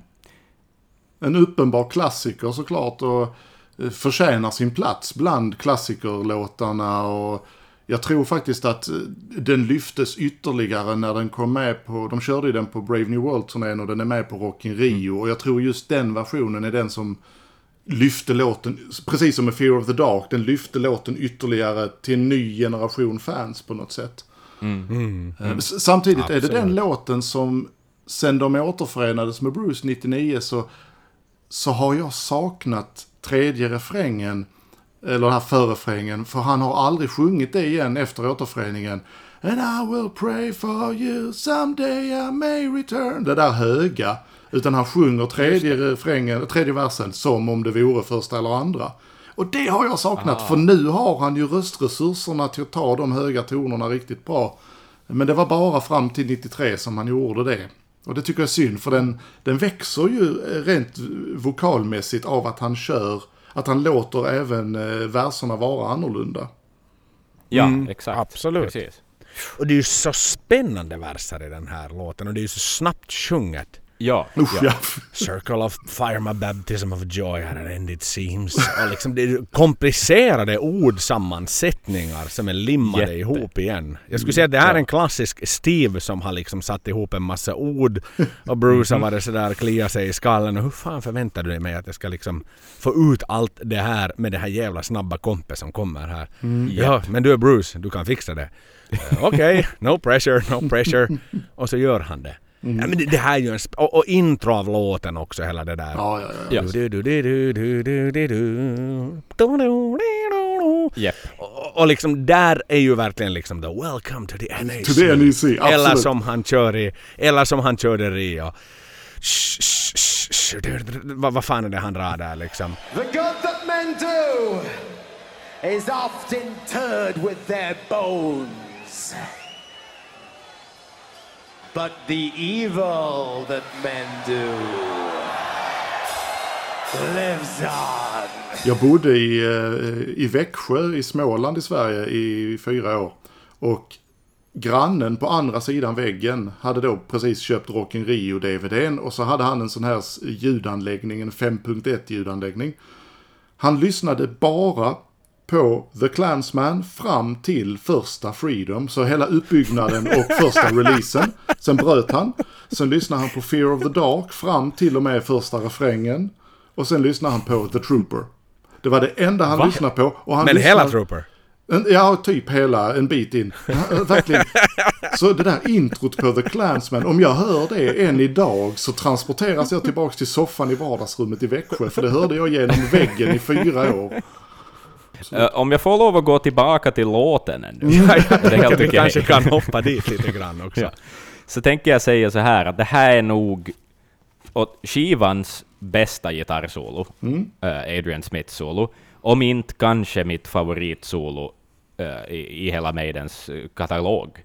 För det är så snyggt. Alltså, det är, det är någonting nytt. Adrian har lärt sig nya tricks, som jag talade om tidigare, men det är så melodiskt. Det är liksom och de här långa tonerna och öppna, han går lite utanför tonarten ibland, väljer liksom, om vi ska vara teoretiska, så mycket liksom kvinter och kvarter och sånt där som, som han rider på. Det blir en så skön, öppen, liksom ren känsla över mm. hans solo. Mm. Och det är, det är så snyggt. Det är frihet faktiskt. Ja. Ja, det är ett oerhört smakfullt solo faktiskt. Mm. Ja. Och, och liksom frisk fläkt. Mm. Mm. Så är det. Det, det sticker verkligen ut. Ja, ja. Och mycket mer whammy-baren, liksom sådana sköna liksom svajsaker och, och ett världens snyggaste chorus-effekt på gitarren i solot också. Som är, det är så, det, sound är bra, tonerna är välvalda. Och det är liksom ett sånt här less is more-solo då det är som bäst på något vis. Varför heter den inte Living on a Razor's Edge? Ja, jag tycker Evil That Men Do är bättre. Det är ju ett talesätt. Så det väl mer, ligger kanske mer i... Så att det fastnar hos folk. Fan. Det är ju så. För den, den baserar ju sig på Shakespeares The Tragedy of Julius Caesar. Eh, och Bruce då som, som har skrivit texten till den här så, så faktiskt, vi var inne på att det var Steve tidigare men det de facto är Bruce ändå så han hade han har väl lärt sig under dessa år att han kan få mycket ord på kort tid. Men det handlar om att... Och att Steve ibland vill ha det. Jo, sådär så att det, okej, nåja, nu fick vi det ord så nu har vi den låten på skivan som har väldigt mycket ord på kort tid. Jag skrev dem själv för det är lite lättare. Men i alla fall det handlar om den sjunde sonen som frestas att ligga med djävulen. Och det är då djävulen i det här fallet som porträtteras av en mycket vacker, vacker kvinna som tar hans oskuld och försvinner. Hon lämnar honom arg och tom. Kanske bokstavligen tom. Efter att hon har och det är väl sådär, det, det händer ju bara i en Maiden-text. Att en vacker kvinna tar hans oskuld och försvinner. I nio fall av tio så är det annorlunda. Så det är Och det är tvärtom. tvärtom. En ful man tar en vacker kvinnas och försvinner. Mm. Så att man märker ju verkligen att det här är liksom det här är någonstans ett konceptalbum de är inne på. Det är en saga som håller på att födas här. Och Shu i exakt. sig som ju igen är ett återkommande. Här är det också en Seven Slice Book and Seven Lies Blood Before Me. Så det är ju den hebreiska siffran för perfektion som då alltså förknippas med Gud. Mm. Ja, för den, den går ju 600 tillbaka till hela uppenbarelseboken och allt det där också. Det är ju sju trumpeter och sju hästar och sju grisar och allt vad de håller på med. Eh, Ja, men exakt. Symbolik, symbolik, symbolik. Fan vad man inte fattar det, är när man var 12. jättemycket så. Nej men Nej. man gjorde ju inte då medan 666 så bekant är ju det odjurets kul. nummer så det är ju liksom grannen. Sådär så att, ja, men det, det, det är ju en, en sensationellt bra, bra låt. Jag, jag, jag är så glad att vi får höra den igen på Ullevi bland annat i sommar för att jag Mm. hoppas att mig den inte trixar runt. Och det kommer de nog knappast att göra utan de kommer att spela sin Legacy of the Beast setlist. Mm. Som de gör. För de är extremt, in, de byter inte så mycket. Nej. Kiss däremot. Alex är väl ganska... Ja, de, är väl lite byter, frikostiga. de bestämmer ju sig fem minuter innan de går på, går på scen. Bestämmer de sig för vilken låtlista de ska ha den kvällen. Sen råkar det ju bli samma låtlista varje kväll. Eh, som de bestämmer sig för. Men de bestämmer sig för den. eh, Nej, usch. Ja. Nu ska vi inte sitta här och raljera kring de gamla farbröderna. De har det inte lätt idag. De, det är svårt att komma ut på morgonen och gå och lägga sig på kvällen och allt däremellan. Så att, eh, Seventh Son of a Seventh Son. 952 skriven av Steve. Mina herrar. Eddie eh, med boken, ljusen, eh, Made in England, isberget som vänder sig och så sitter Eddie där. Um, alltså jag tycker Rime of the Ancient Mariner är en bra låt och jag tycker den är cool när den går ner och blir sådär nästan tyst. Men den har ingenting på Seven Sun of a Seven sun. För här snackar vi magi visst. när, när Bruce läser boken.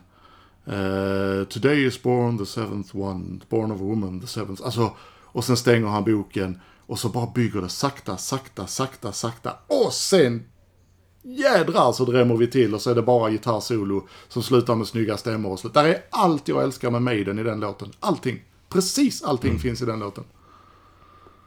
Så är det. Ehm, det finns mycket gemensamt, tycker jag, ehm, med Rime of the Ancient Mariner. Det är någon vibe i, i titelspåret, Seventh Son, som påminner väldigt mycket. Det finns mycket... eh, Det är också Maiden har förstått det här med att skriva låtar för sina spelningar också, kan jag tänka. precis. För det är mycket allsångsdelar och liksom de här åh, okej, nu var det fel melodi, men det var, plockade jag från något annat. Men, men liksom de här grejerna, där, där eh, publiken blir en del av musiken på något vis, och en viktig del. Um, Du syftar Det på... där- Ja, exakt. Precis, precis. Ja. Ehm, det är ju en episk låt. Sen kan jag tycka sådär att om vi nu snackar episka låtar, så vissa Maiden episka låtar är långa för att de behöver vara långa. Det här känns lite som en låt som inte egentligen skulle behöva vara så här lång. Alltså den är... Den, den instrumentala delen i mitten är ju, okej, även om den är stämningsbyggande, ja, och man kan tänka sig att den behövs för att bygga upp dynamiskt till vad som händer efteråt. Men jag kan tycka att den är lite onödigt lång ibland. Jag tycker precis tvärtom. Jag håller precis med dig att Maiden gör vissa låtar långa bara för att de ska vara långa. Eh, och, och det här är urtypen för en låt som är exakt i sekund så lång den behöver vara. Medan en låt som eh, Don't look to the Alexander. eyes of a stranger är liksom bara... Alexander. Den, Alexander the Great. Nej men alltså vissa låtar tar ju bara aldrig slut. Eh, Och Nej, ibland är det bara refräng på refräng på refräng på refräng. Det händer ingenting liksom. Men jag tycker nog faktiskt att hela... eh, Hela det här, hela, hela mittelpartiet här. Jag kan nästan tycka att Rime of the Ancient Mariner då är lite för lång i sitt sånt här tysta parti. För jag hänger aldrig med. Jag, jag hänger aldrig med på när fan är det det börjar igen. Jag, får, liksom, jag kan inte räkna för jag hör inte var, var är vi nu någonstans. Och, ja, vänt, nu är det, nej det är inte nu, det kommer snart. Nej det kommer sen. Eh, Men här är det tydligt för gitarren börjar kalla. Dun, dun, dun, Ja. Och sen så Det är sant, ja. Den bygger hela tiden. Och den där kören, som jag inte vet om är en synt eller en inspelning. Det måste vara en synt. Men- Nej, nog det är synd. Garanterat. ja, det är Ja, men det är samtidigt 1988, jag vet inte hur mycket... Nå, någon sampler då? Ja, en Okej, sampler är det den, säkert. Kanske inte... Ja, okej. Ja. Men, den är cool. Jag Ja. gillar kören. Den, den diggar jag jättemycket. Det här är ju för mig en, en verkligen en arvtagare till Rime of the Ancient Mariner. Jag har inte varit speciellt förtjust i Alexander the Great. Det är en bra låt men som kunde vara halv, hälften så lång. Den här tycker jag verkligen att förtjänar sin längd och, och jag, minns, jag måste säga så här, just den här uppbyggnadsfasen Dels när den går ner väldigt, väldigt mycket innan då Bruce öppnar upp sin bok och berättar sin lilla korta historia. Och sen när gitarrerna kommer in med de här liksom bara ljuden med delays och så här. Det, det, det är oerhört smakfullt och jag tycker att det ska ta den tid det tar. Jag tycker till och med att det nästan är för kort ibland. Och när jag spelade upp den här delen för mamma back in the day så hon är ju så anti-hårdrock som det bara finns Ja. Ja. så tyckte hon att det här var väldigt smakfullt och stämningsfullt. Hon tyckte att det var läxläsningsmusik. och, och, och jag måste säga att det vill jag verkligen liksom framhäva i det här fallet att, att det, det är ju nästan en psykedelisk känsla man får i den här delen. Man, man liksom fötterna lyfts lite från, från golvet eller marken eller var man nu står och liksom svävar fram. Och, och, och sättet Bruce just levererar orden på. För han blir en annan människa. Det är inte Ja, Bruce absolut. som har sjungit innan, det är inte Bruce Nej. som sjunger efter. Utan han blir verkligen en saklig farbror. Han blir som en präst nästan. Today is born the seventh one. Born of a woman the seventh son. Alltså så- sån jävla mandat han levererar de där orden med. Och, och hur det då går vidare ut i, i melodin och solorna sedermera. Och, det, här, det här är för mig en, det här är en, en sann arvtagare till Rime of the Ancient Mariner. Med, med, med högsta betyg. Det är allt jag har att säga. Ja. Sen kan jag tycka, det jag diggar också med, med titelspåret är att om vi nu snackar storyn och konceptet då som utgör det här konceptalbumet, även om det är lite kanske svårdefinierat, vad detta koncept är, så här finns det ju en röd story. Liksom, det är en röd tråd i storyn. Här handlar det på något vis om hur tolkar jag det som åtminstone. Hur vårt Moonchild från första låten på något vis blir the chosen one. Precis. Jag vet inte vad det innebär att bli the chosen one, eller vad det har för betydelse. Men åtminstone händer det någonting med huvudkaraktären i den låten. Liksom. Sådär. Och han Det- slits det mellan det berättat. goda och det onda på något sätt också. Yes, ex- exakt, precis. Mm. Ehm, Sen älskar jag gitarrsolo-duellen som Ja. håller på. Det hoppar mellan. Och det, det, jag får nästan så här, alltså Megadeth, vad heter den? Hangar 18. Ja, ja. vibes av, av den, för det händer mycket. Det är tapping, det är mycket nytt, det, det är mycket mer tekniskt gitarrspel än vad vi har tidigare hört Mm. i Maiden. Och, och liksom, det, det är skitcoolt faktiskt. Ja, absolut. Jag, jag, jag är helt liksom... Jag, jag har sagt vad jag har sagt. Jag har skrivit en anteckning och det är bara The Boss. Ja. Mm. Och så en perfekt avslutning på den. Du-du-du-du-dun. Bam! Perfekt. Japp. Ja, ja det är liksom inget fass där. Nej. Kort och koncist. Inga Nej men det här, det här är en, en, en top notch leverans. 10 av absolut, så är 10. Lätt. The Prophecy. Steve och Dave, hör och häpna. 5.04 klockar den in på. Där har vi ju lite... Det, det, där är ju lite The Bastard Child. Det är ju den enda låten som jag inte tycker håller i sin ensamhet. Eh, den är inte dålig, den är bara... Den är inkapslad i så många fantastiska låtar. Så att den, den blir bara en låt som passar in i helheten men jag lyssnar inte på den enskilt utan jag lyssnar på den när den kommer innan favoritlåten och efter en favoritlåt.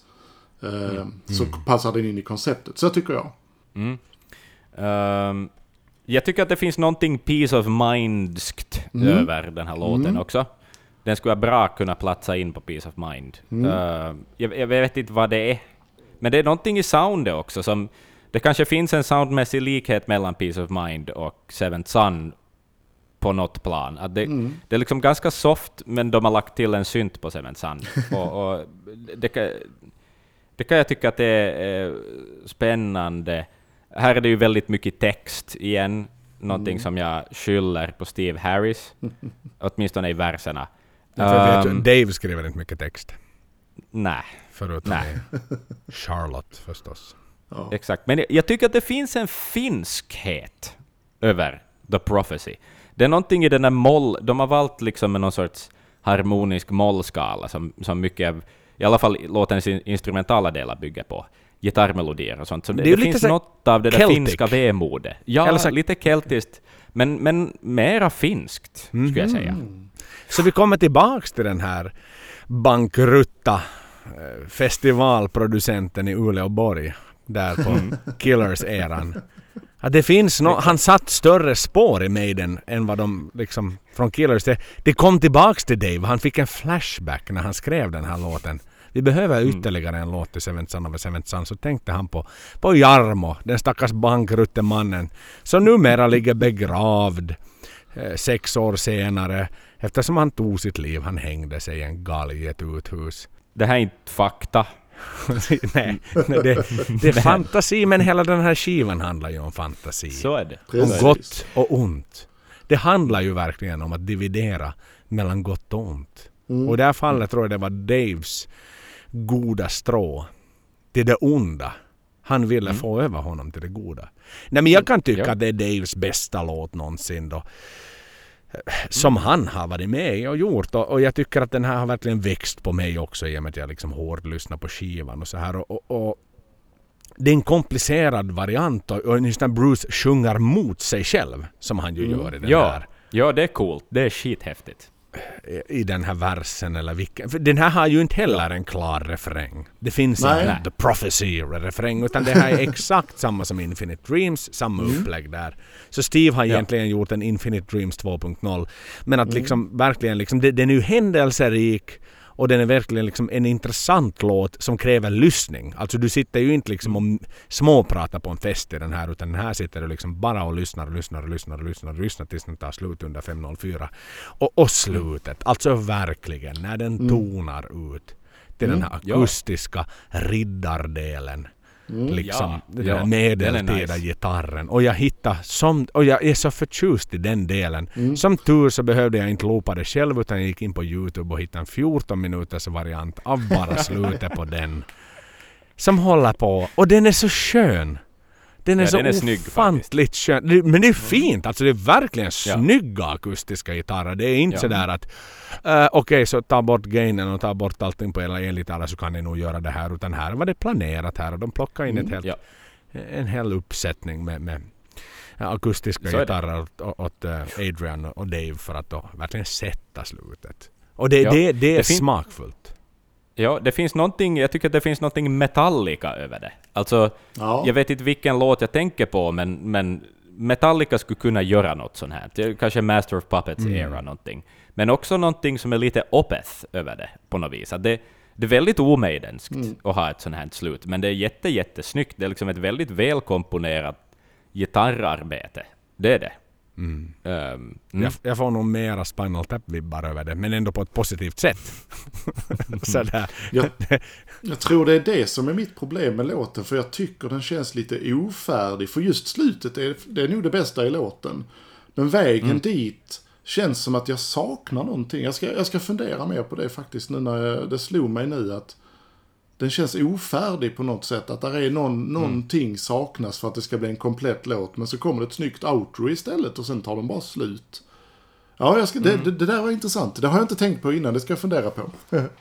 Nej men det är lite liksom att man bara radar bitar efter varann på något vis, utan att de tar vägen någonstans och, och Ja. sådär. Och då, man, man blir lite vilsen kanske. Och också Kanske. därför man inte riktigt minns låten i efterhand hemskt bra heller. Att den har inte riktigt någonting att greppa vid. någonting som Nej, nej men det är svårt. Det är svårt. Och jag håller med, det, det kommer ju inte upp någonstans på en liksom topplista över Maidens bästa sånger. Utan den där Nej. den här hamnar ju verkligen där. I den där stora, Ja.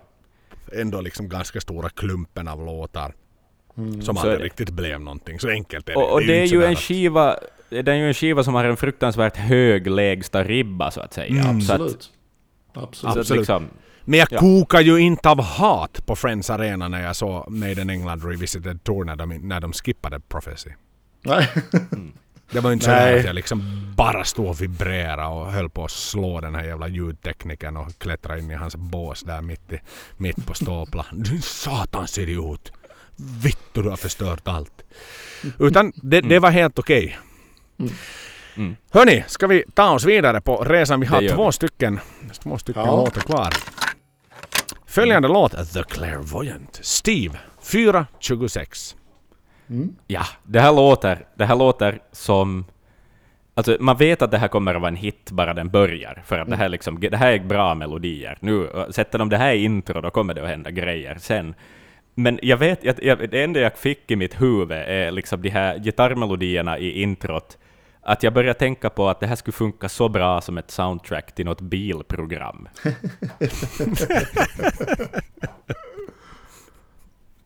Ja, kanske. Det är ju väldigt Ja men det det är byggs ju- ju upp på ett skönt sätt. Alltså det är ju Ja. lite hästkrafter faktiskt. Det, det håller jag nog med om. Ja. Typ det Jeremy det Clarkson. En snygg durslinga som sen blir en mollvers. Det, det, är ett- det är ett häftigt koncept.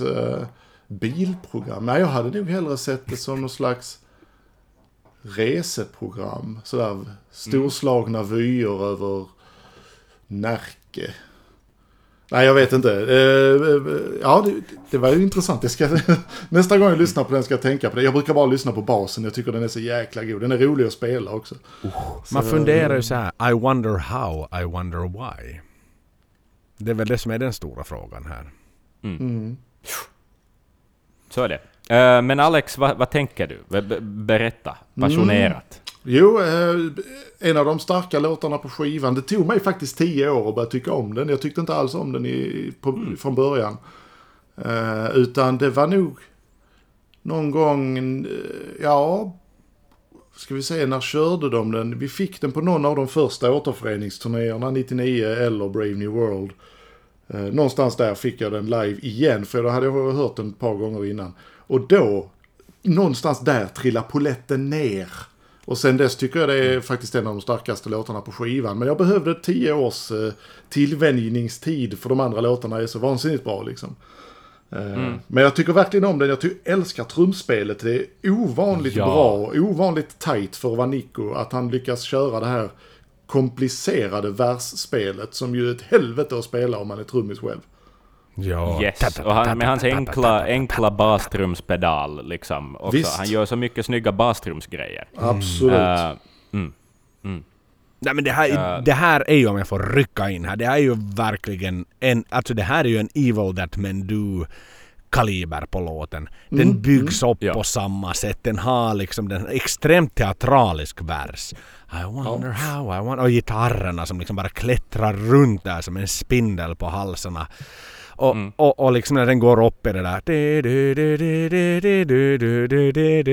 Det är jättemelodisk och sen när den går ner igen. There's a time to live and a time to die. There's a time to Och meet my maker. Jättefantastisk live-låt. Och, Ja. och, igen så alltså, fine, den har fått sin liksom rebirth lite här och lite var. Men jag tycker att den här hade förtjänat fan så mycket större rebirth. För det här är ju riktigt solid motherfucking gold alltså. Den, den här är den här är nog nästan bättre än The Evil Death Men Do. Det, det går jag härmed ut och säger. Att den har mera crowd pleaser potential. Och den är lite allvarligare. Den är lite mera seriös. Den är lite mera för Die Hard fans. Men den är lite, lite bättre också. Ja, och jag gillar textraden också. eh, as soon as you're born, you're dying. Alltså, Wow! det är så jävla nihilistiskt, men det är så coolt också. Ja. Nej, men det, alltså det är ju en hit. Det, det är en så min, minnesvärd låt, med en så väl eh, svarvad refräng. Och så många liksom minnesvärda melodier. Och, och inpackat under fem minuter. Att det, det liksom... Ja, jag, jag måste nog säga att jag tycker mera om, jag, jag tycker personligen mer om den här än, än Evil That Men Do, för att den är på något vis lite mer komplex.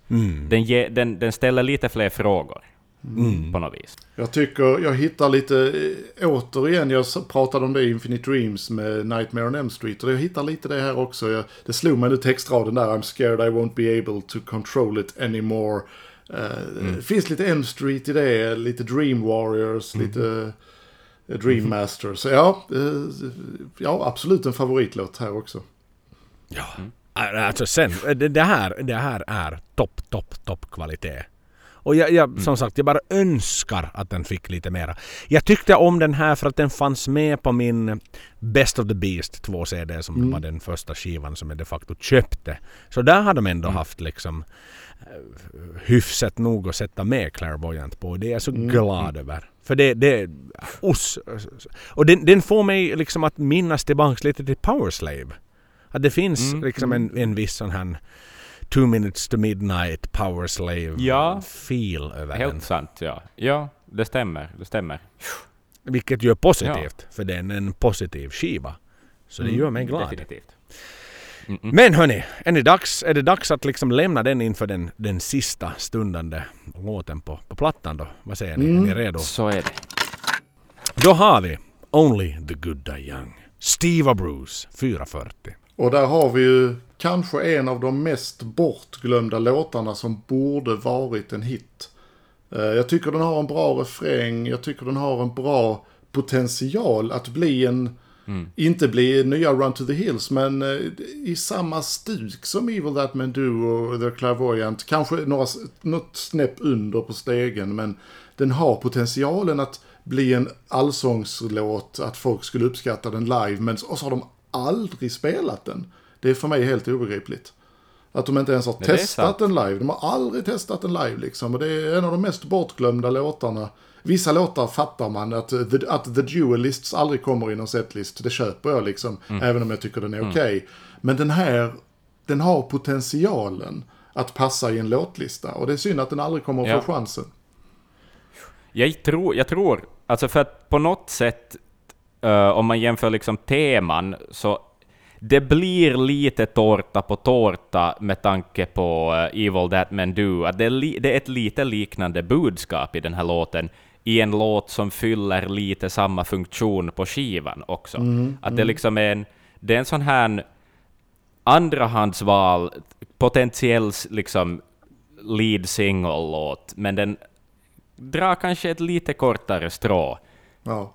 Ändå. Alltså även om det är en bra låt. Skulle de ha, satt, skulle de ha sparat den här låten till en annan skiva, så kanske det skulle ha haft ett, an, ett annat genomslag. Hade den legat på Sådär. No Prayer for the Dying så hade den varit troligtvis Ja. en av de två bästa låtarna på plattan. Exakt. Absolut. Precis. Absolut. Men vi, här har vi ett pärlband av låtar som är så vansinnigt starka. Så att eh, det är därför både denna och The Prophecy liksom, de hamnar s- på, de är inte dåliga men de, blir, de når inte upp till den här toppkvaliteten. Ja, och då är det ändå konstigt med tanke på hur få låtar som finns på det här albumet. Det är Ja. ändå bara åtta låtar. Och det är en ganska kort platta, vad är den, 40, under 45 minuter lång? Mm. Eh, Sådär, okej, maxlängd för en vinylskiva liksom, typ. eh, med bra kvalitet, så att säga. Men, men att ändå märkligt hur, hur en så stark låt blir så glömd. Ja, precis. Ja. Men, eh, ja, det, det, det är synd att... För de körde ju sex låtar på turnén då. eh, Det var bara Prophecy och Good Die Young de inte körde. Men det var synd att den aldrig fick chansen efter. Jag fattar om de tyckte det blev för mycket att köra nästan hela plattan. Men de kunde ju liksom tagit den på vilken turné annars som helst. Bara lagt in den och kört den och testat och sett om vi kunde bygga någonting liksom.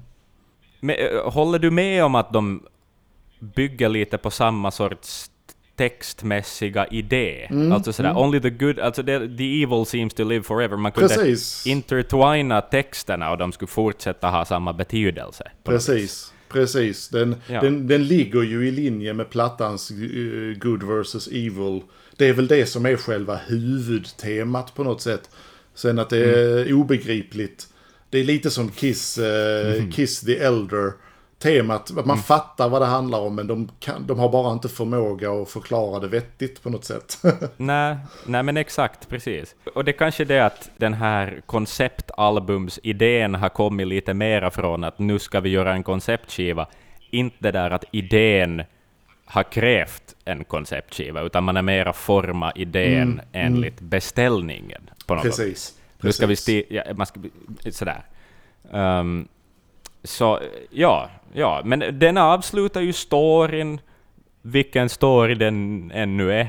Ja, Um, men att jag antar att den goda sidan vinner. Nja, kanske. eller är det den onda sidan som vinner? Vilken sida vinner i detta krig? Detta heliga krig De som onda, är... de onda definitivt. Så enkelt är det ju för att Mm. The good die young. Och jag minns, Ja, jag ja. hade min Mm. australiensiska värdmamma när jag bodde där. Hon sa ju alltid det åt mig. Only the good die young. Och sen fick jag Mm. liksom kontra med All the evil seems to live forever.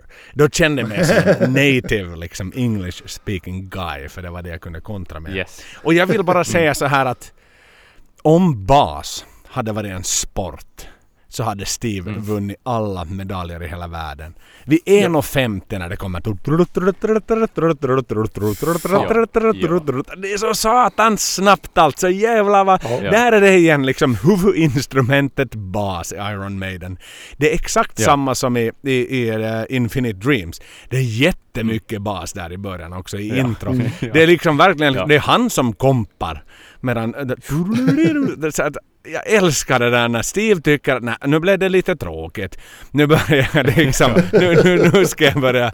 Nu värmer jag upp fingrarna här. Men det är så förbannat skönt när han liksom kommer in och... Eller, Hörni, glöm inte vems band det här är. Då vrider han upp basen och smattrar på. För han kan ju inte riktigt sjunga. För det är någonting, ännu om vi säger wrapping up the, the album på något sätt så i, i, I det här Can I Play With Madness, när det är den här a cappella intron till allting. Can I play with... Och, och, och då har de ju gjort vissa liveinspelningar. Sen när Bruce inte sjunger, Adrian inte sjunger, utan man låter Steve själv sjunga. Och det låter ju horribelt. Alltså det låter ju så hemskt. Can I play with madness? Han kan ju inte sjunga, men han vill Nej. så gärna hjälpa Han till. vill ju, Ja. han har ju fått testa i några låtar genom åren och de ser alltid till att försöka mixa det lågt och det ska vi ju vara väldigt tacksamma för. Ja, men det ska vi vara, för det är inte hans instrument. Utan han Nej, skriver nej. låtar, han nynnar låtar, han fixar melodier. Men han ska Ja. inte stå liksom framför en mikrofon. Och, och han ska sjunga mera för att det ska se ut som att han har lust. Han får sjunga two minutes to midnight. Men, men, Ja, den, är helt, den, den, men den är helt nedmutad, mikrofonen. Att det är bara Adrian och Bruce som sjunger. Men att han får ändå sjunga in i en mikrofon. Men jag tycker alltså som sagt, det är en bra låt alltså. D- Mm, Den är ju, absolut. som du var inne på Alex, den är liksom jättesnärt i början och den börjar med en clean fin melodi. Alltså, det är en sjukt bra låt. Och, och, och som sagt den här hade mm. kunnat... På, på skivan innan hade den varit en av mina topp ja, fyra låtar, exakt. garanterat. Ja. Ja. ja. Men det är ju en, en, en skiva späckad. Men hur kommer det då sig att den här lite har hamnat i Nå, nu har den ju lite hamnat på ett sätt i skymundan. Inte det ju... Och en, om vi nu går in, vi pratar alltid om Number of the Beast, vi pratar alltid om Power Slave som de här stora formskapande låtarna. Det är sällan Seven Son of a Seven Son riktigt kommer upp som en sån här riktigt liksom någonting som formar Maiden, som formar New Ja. Wave of British Heavy Metal. Och det är också deras sista låt, sista skiva med den här typen av musik. Ja. Ja. Exakt. Så att vad, Men jag vet inte, kanske... Kanske är det den där konceptgrejen, för den är lite sådär... Den blir lite... Alltså det är ju som musikalmusik också, att musikalmusik hör hemma i musikaler, för att det är en del av en story och sådär. Att jag, där kan jag uppleva lite samma sak med konceptalbum, att det blir svårt att rycka loss enskilda bitar ur dem, och, och att det ska hålla eh, på något plan. Att det, det här är ju en skiva som ska upplevas i sin helhet. vilket de ju gjorde Eh, 2012 till ja. 2000 någonting, 14 tror jag det var. Mm. Med sin Revisited Made in England. Att då var det ju ändå, de har ju bara gjort två Revisited Chapters. Det är Somewhere in Time, eller vad heter det, Power Slave touren och den här. Mm. Som ju lite överlappar varandra naturligtvis men ändå hade ju funnits ett sånt stort värde för Maiden i att ta det här arvet vidare.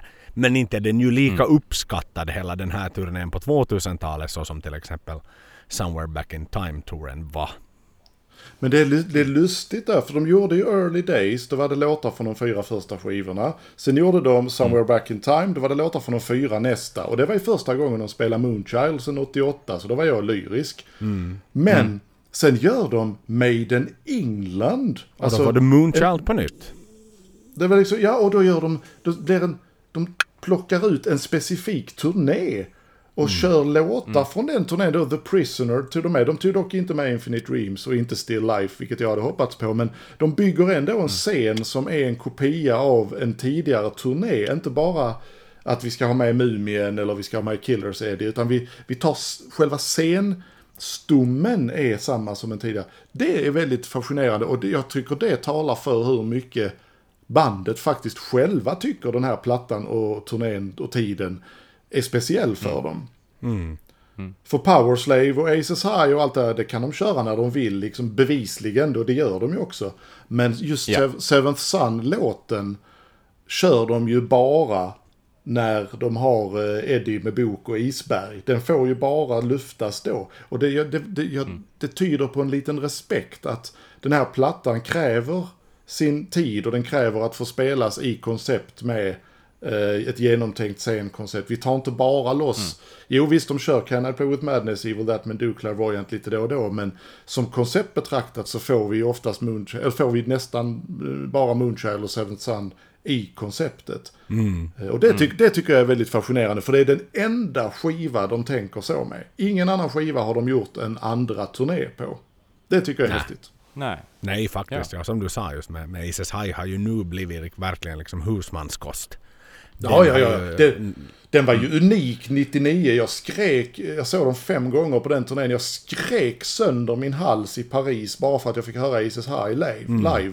Men nu har de kört den på så många turnéer så den är fortfarande bra och fantastisk. Men nu är den ju lika mycket hit som Running Free liksom. Den körs lite då och då.